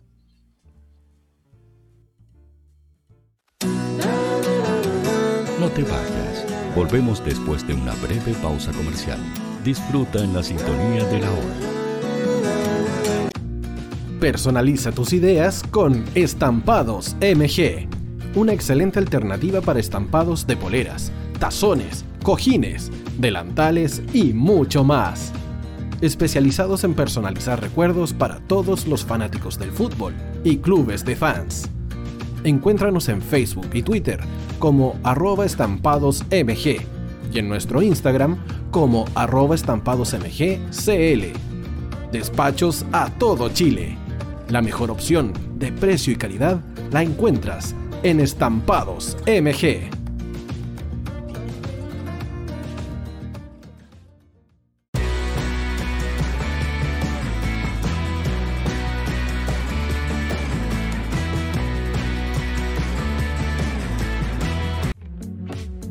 Estudio Jurídico Global Use. Abogados especialistas en derecho de familia, civil y laboral. Las deudas te agobian. Global Use te ofrece diferentes mecanismos jurídicos para tu defensa y tranquilidad. Para consultas y atención personalizada, escríbenos al mail contacto arroba globaluse.cl o visita nuestra página web www.globaluse.cl y pide tu hora de atención sin costo. En Global Use estamos al servicio de la gente. Cuivo.cl es un sitio de comercio seguro y libre para todos los que quieran comprar y vender cualquier cosa de una manera segura, fácil y gratuita. En cuivo.cl puedes encontrar autos, casas, ofertas de trabajo y mucho más. Nuestro servicio está dirigido a toda la población, pero nuestra oferta también incluye a las empresas locales que quieran publicar sus productos y servicios a la gente. Cuivo.cl, donde buscar y ofrecer es más fácil. Vota en las diferentes categorías de nuestro ranking. Tú eliges los temazos de la semana en la hoy. Música, deportes, cultura, noticias e información. Todo esto lo puedes encontrar en La Hoy. ¿Tu empleador no cumple con sus obligaciones? ¿Sufres de acoso laboral? ¿Quieres autodespedirte? Con Defensa Trabajador de Global Use puedes defenderte. Di no a los malos empleadores. Pide tu hora de atención al mail contacto arroba o visita www.globaluse.cl. Con Defensa Trabajador de Global Use, nos pagas cuando ganemos tu caso.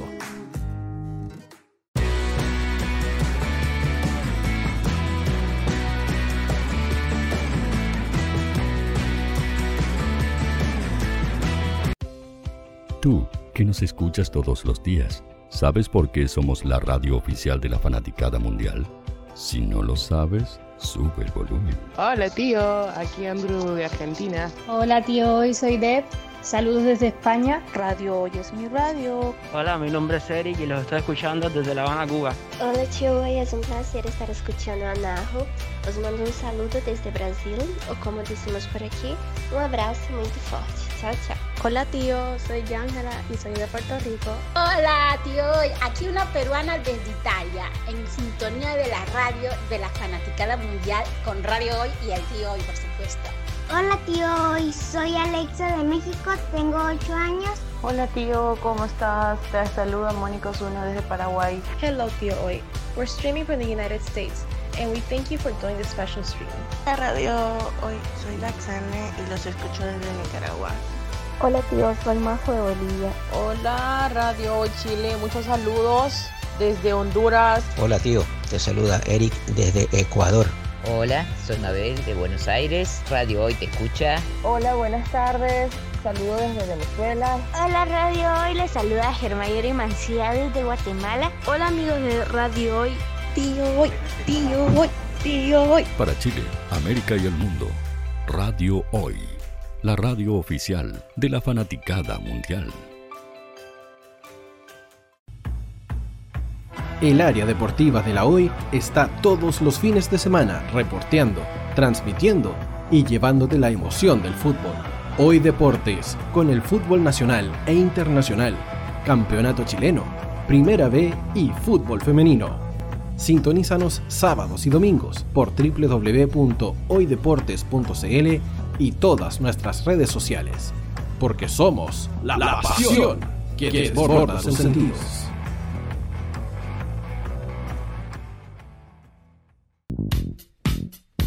¿Quieres que tu marca llegue a miles de personas? ¿Buscas hacer crecer tu negocio? Envíanos un mail a radio@radiohoy.cl y sé parte de nuestra parrilla programática. Únete al equipo de auspiciadores de la Hoy. Los fans de Chile y el mundo nos prefieren. ¿Y tú qué esperas para seguirnos? Síguenos en Twitter como arroba Radio Hoy CL, Facebook La Radio Hoy, Instagram arroba Radio Hoy CL. porque somos la radio oficial de la fanaticada mundial. Radio Hoy es una empresa Hoy Comunicaciones. Visítanos en www.hoycomunicaciones.cl.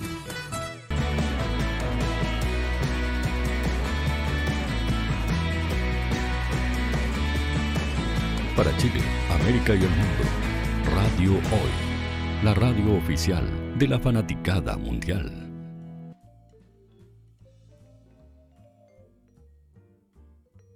Ya estamos de vuelta en el tercer y último bloque de Sin Restricciones el día de hoy, día 22 de junio del año 2021. Ya estamos en pleno invierno, se está iniciando el invierno, pero también se empiezan a alargar los días. Significa que ya viene el buen tiempo, viene la primavera, viene el cambio de hora y vienen las terrazas abiertas para tomar cerveza y para poder... No, depende cómo estemos con el coronavirus. Por lo menos en San Miguel pasamos a fase 2 inexplicable porque la tasa de incidencia está sobre 300. Siempre se dijo que tenía que estar bajo 200 mm. la cantidad de activos por cada 100.000 habitantes. En San Miguel estamos en 304 y pasamos a fase 2. Pasó a fase 2 toda la parte de, la, de las comunas de Santiago que no habían estado en fase 2 anteriormente. Nosotros estamos desde marzo en fase 1, Jorge. Así que ya vamos a estar. Desde marzo ya, imagínate, no me he dado cuenta cómo pasó el, con razón decían que eran las comunas que ya llevan como 90 días de cuarentena. Eh, claro. Tres meses. Marzo, abril, mayo, junio. Exactamente tres meses. Yo creo que fue para dar un aire y para, mira, Jorge, para transparentar la realidad. Porque en los hechos, tú sales a la Gran Avenida, sales a cualquier calle de San Miguel y efectivamente la gente anda como si estuviéramos en fase 2 y ya está en fase 3.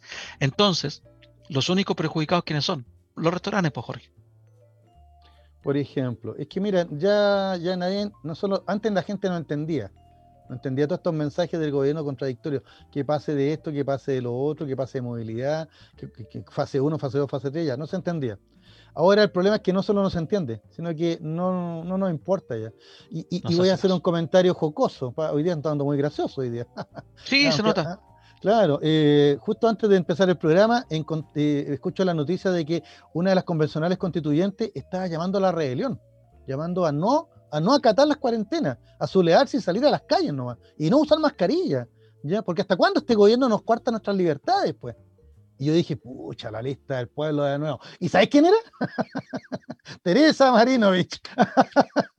ah, claro, los extremos.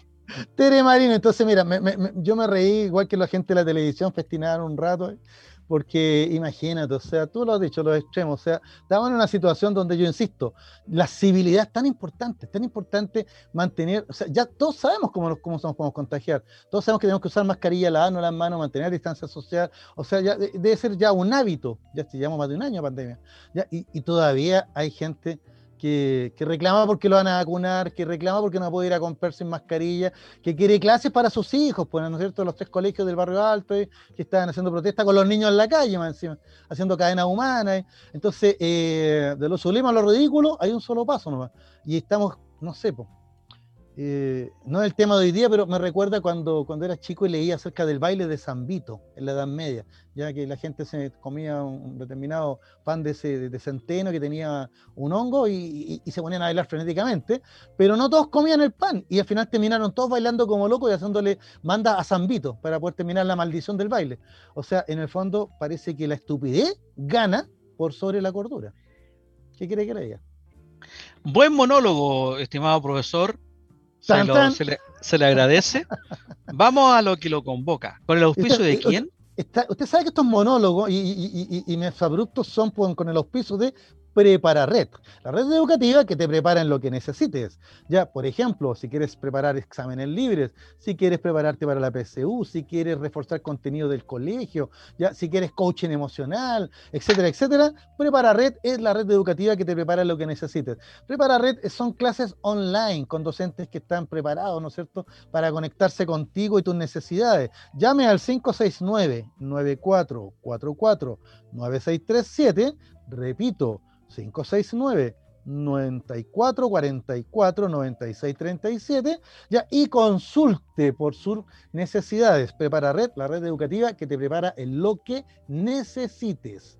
Bueno, o sea, estimado auditor, estimado auditora, si usted se quiere quejar por los exabruptos del profesor Jorge Araya Moya, llame directamente a Prepara Red. Ellos son los culpables de que este individuo ciudadano, con todo su derecho, porque no tiene pena aflictiva, según yo conozca, esté aquí en la radio. Bueno, eh, si, van a demandar a alguien, demanden a Nescafea, porque antes el programa me tomó uno ya y parece que es demasiado.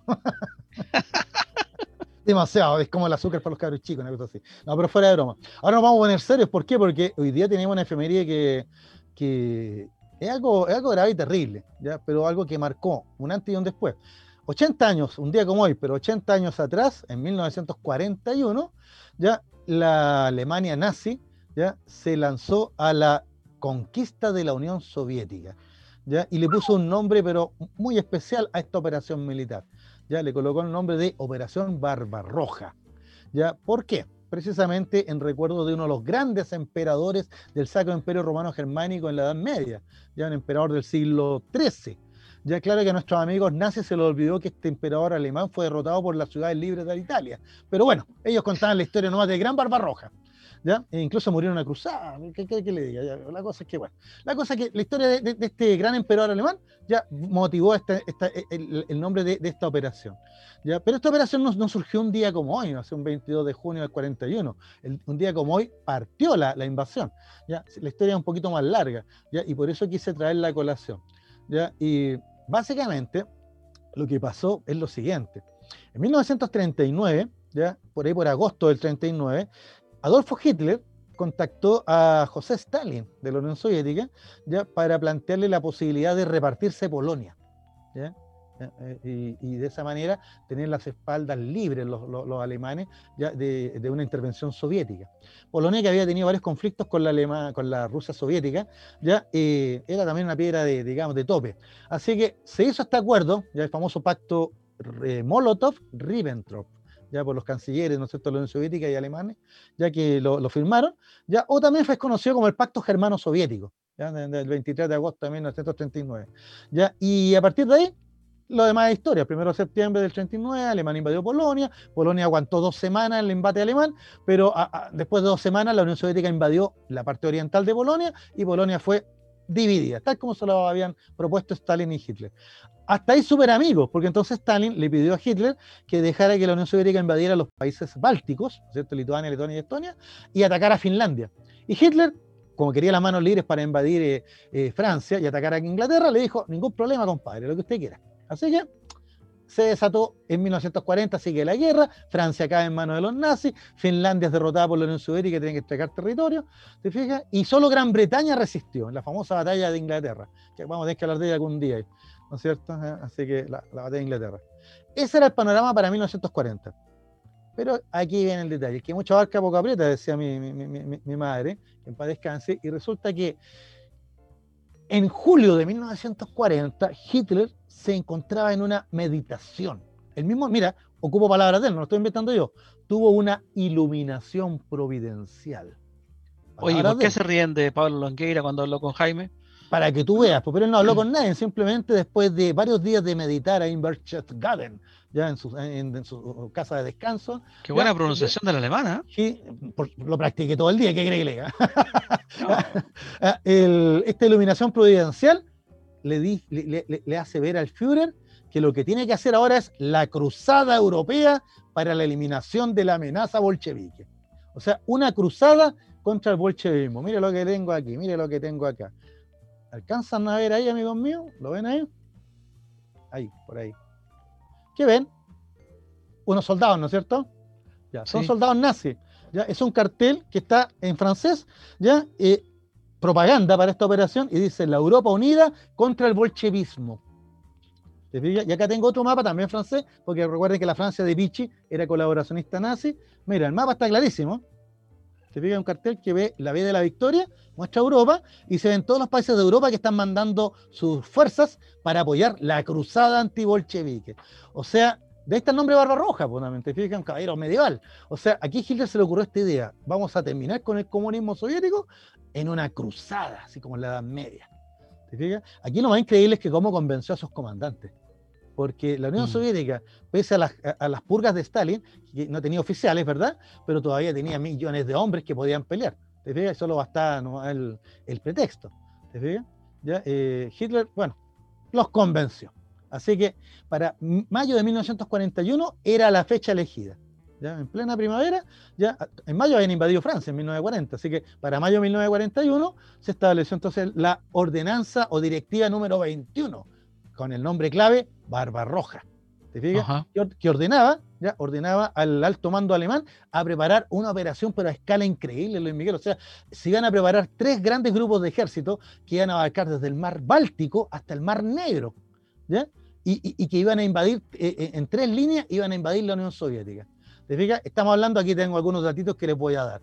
Ya estamos hablando de 3.400.000 hombres de alemanes, ¿ya? más alrededor de 600.000 de los aliados. ¿De qué aliados estoy hablando? De Rumania, Hungría, Eslovaquia, la Italia fascista de Mussolini, e incluso la famosa División Azul de Francisco Franco, que eran, voluntarios que iban a pelear contra el bolchevismo. ¿Te fijas? Eso van a llegar después, si los italianos y los españoles van a llegar después de, de que comiencen las operaciones.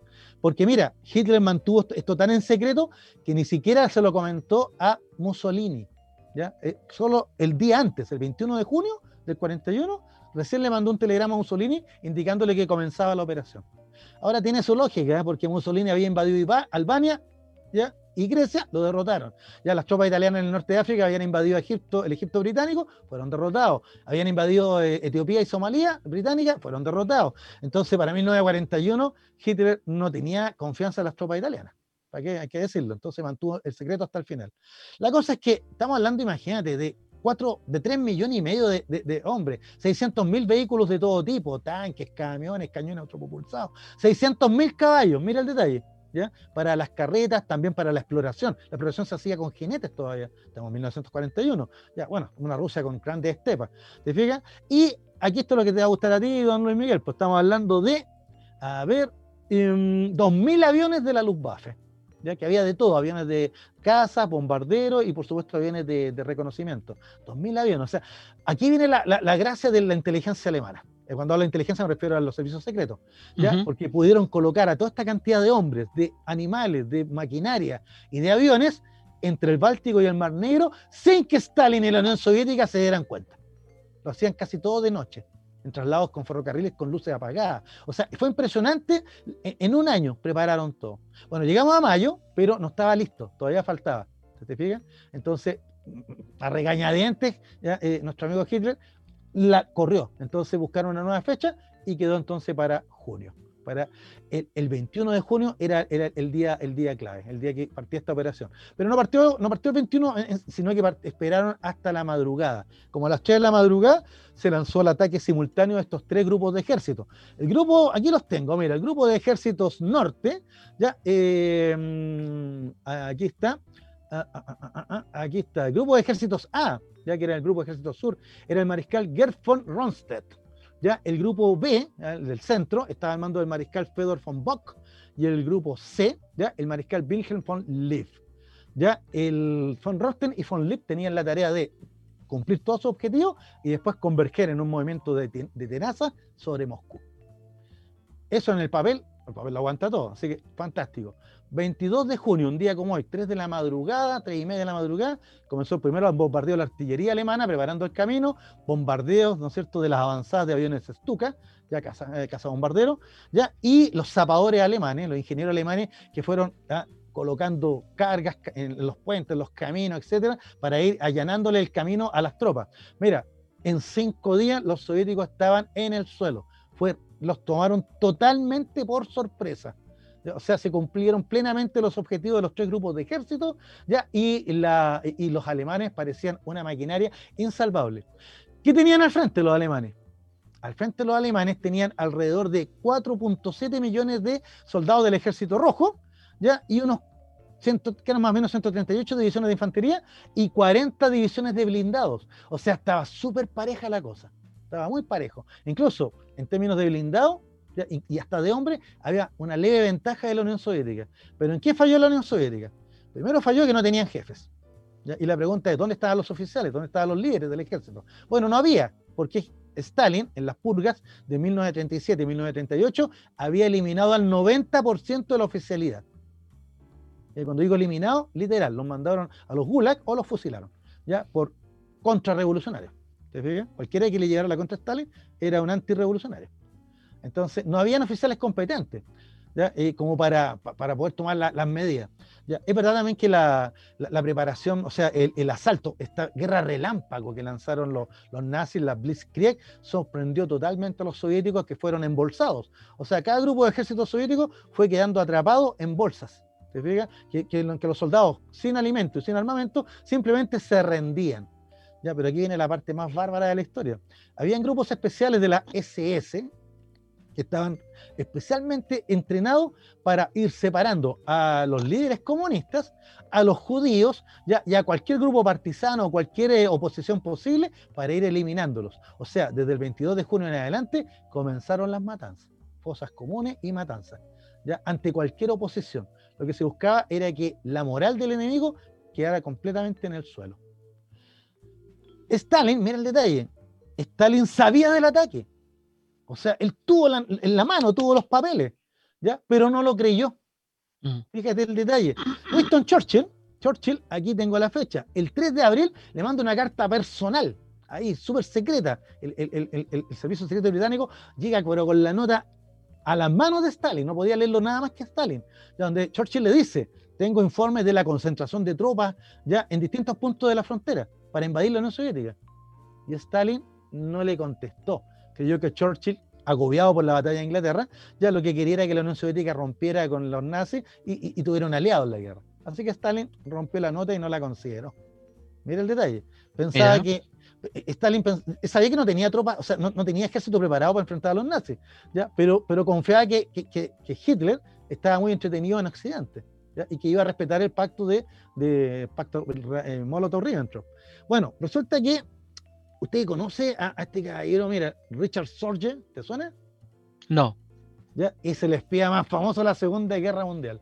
Él se encontraba eh, en la embajada eh, eh, alemana en Tokio, pero era soviético. Mira, o sea, él infiltró a, los cuerpos diplomáticos alemanes ¿ya? y llegó hasta Tokio. ¿ya? Y desde Tokio él capturaba todos los mensajes que había por ahí ¿ya? y alimentaba a la Unión Soviética con sus mensajes. Es, el, es considerado el mejor espía de la Unión Soviética en toda la guerra. Tiene un monumento eh, eh, eh, hasta el día de hoy.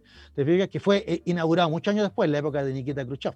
Te fijas porque durante la época de Stalin fue un secreto, un secreto. Nadie sabía quién le había dado el dato a Stalin. Bueno, este espía soviético, ¿ah? Richard Sorge, le manda, mira la fecha, el 19 de mayo de 1941, le manda a, a la central ahí, ¿no es cierto?, en Moscú, ya el detalle, le dice, hay tantas divisiones alemanas, aquí las tengo, 150 divisiones alemanas que componen nueve ejércitos, ¿ya? Y que van a atacar el 22 de junio. La chuntó, ¿no? Claro. No le achuntó porque eran 153. Ah, ah. eran, él le puso 150 divisiones, eran 153. Pero mira, o sea, jugado el hombre, jugado el hombre, ¿ya? Dio el dato y Stalin lo miró y pensó que como venía de Tokio, esto era una triangulación, o sea, en el fondo Stalin pensó que Hitler y Mussolini e Hirohito querían hacerle creer esto. Claro. Entonces, no, esto es simplemente una, maniobra distractora, no una maniobra distractora. Así que dejémosla así. Pero mira lo que pasó. El 21 de junio, el 21 de junio, ya un obrero alemán, ya, que era comunista, ya, escapó de los trabajos forzados, cruzó la frontera y se entregó a los soviéticos para avisarle, compañeros, camaradas, aquí viene el ataque. Y ahora, no, no, al tiro, en una hora más, un par de horas más, viene el ataque de los alemanes. Está todo preparado. ¿Y sabes qué hizo Stalin? Lo mandó fusilar por ser un provocador. ¿Qué, te parece? Eh?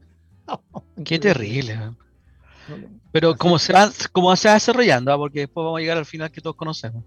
Ah, bueno, es que aquí viene, e, ese es el detalle, pues, el, detalle que, que, yo les cuento todos los prolegómenos. O sea, de hecho aquí tengo una frase de Hitler ya él, ya cuando estaba todo listo, el 21 de junio en la noche, dijo, cuando Barbarroja comience, el mundo entero contendrá la respiración y no habrá comentarios. Y así fue, ¿eh?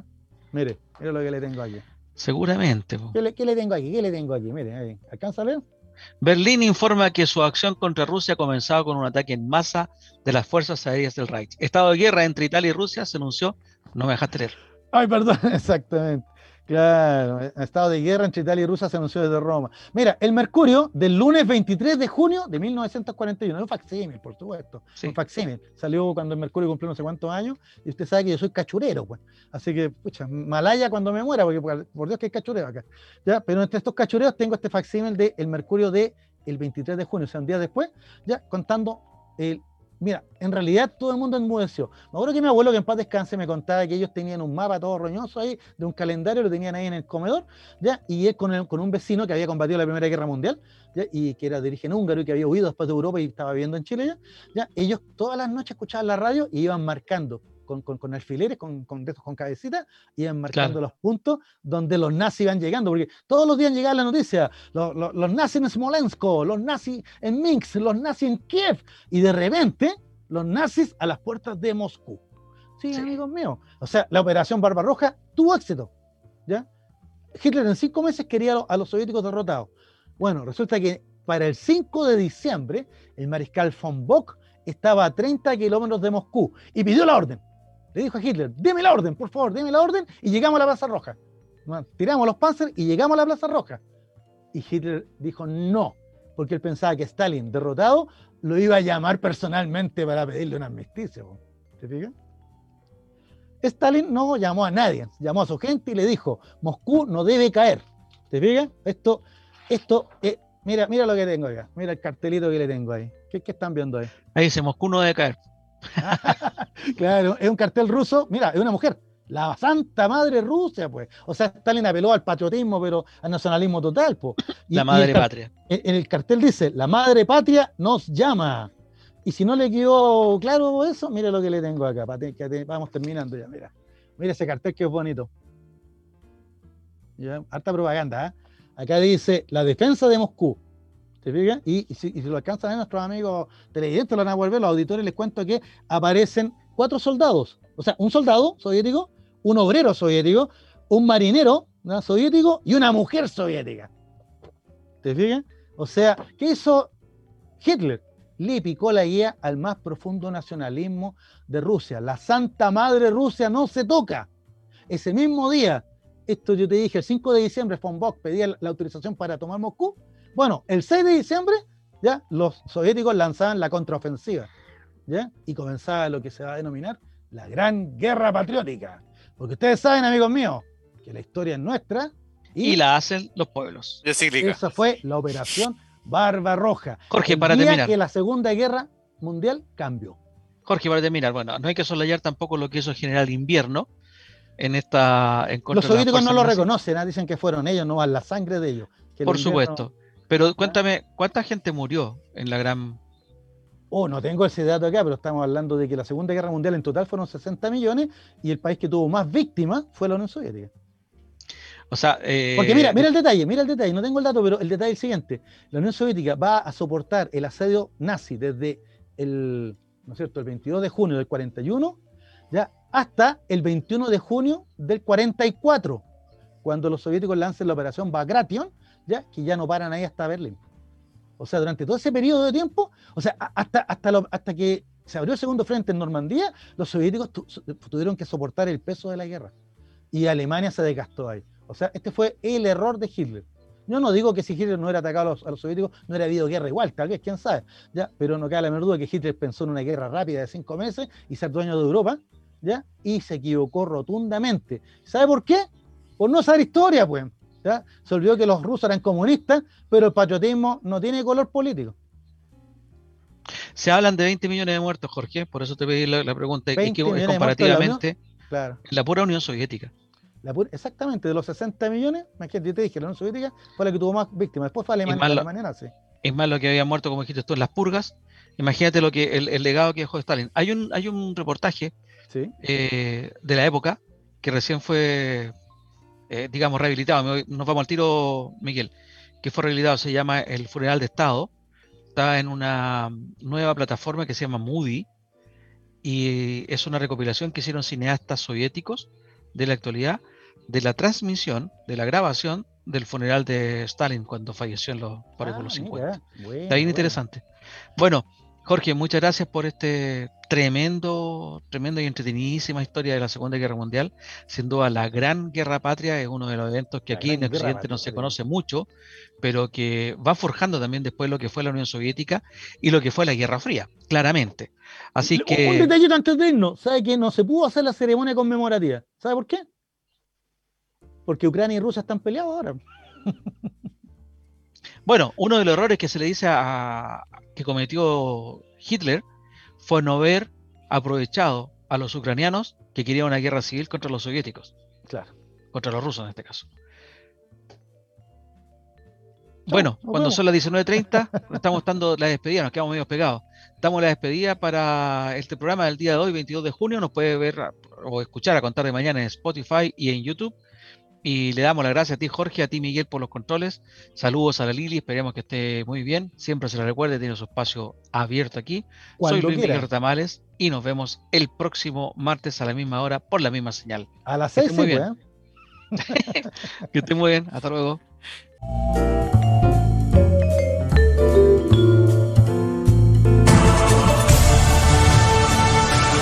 Nos encontramos la próxima semana con un nuevo Sin Restricciones. El debate y la contingencia tiene su espacio en Radio Hoy. Apagamos los micrófonos, pero nuestra voz seguirá sonando en la inmensidad. Sin restricciones en Radio Hoy.